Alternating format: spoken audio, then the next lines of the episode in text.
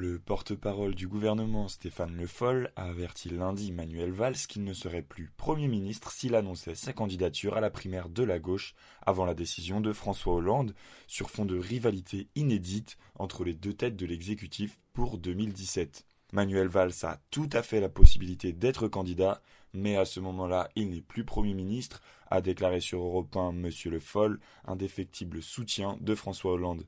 Il n'y aura pas de primaire entre le président de la République et le Premier ministre, ça n'existe pas, ça ne peut pas s'imaginer, sauf dans des esprits qui ont un peu tendance à confondre leur ressentiment personnel avec l'intérêt général, a également déclaré M. Le Foll en réponse à l'hypothèse suggérée samedi par le président de l'Assemblée nationale Claude Bartolone. Le Premier ministre a encore accentué la pression sur le chef de l'État dans un entretien au journal du dimanche, n'excluant pas d'être candidat face à lui à la primaire du PS et expliquant vouloir casser cette mécanique qui conduirait la gauche à la défaite. L'idée d'une confrontation entre messieurs Hollande et Valls à la primaire a été lancée samedi matin par Claude Bartolone, en froid avec monsieur Hollande depuis la publication du livre Un président ne devrait pas dire ça, dans lequel le chef de l'État se montre critique à l'égard de M. Bartolone.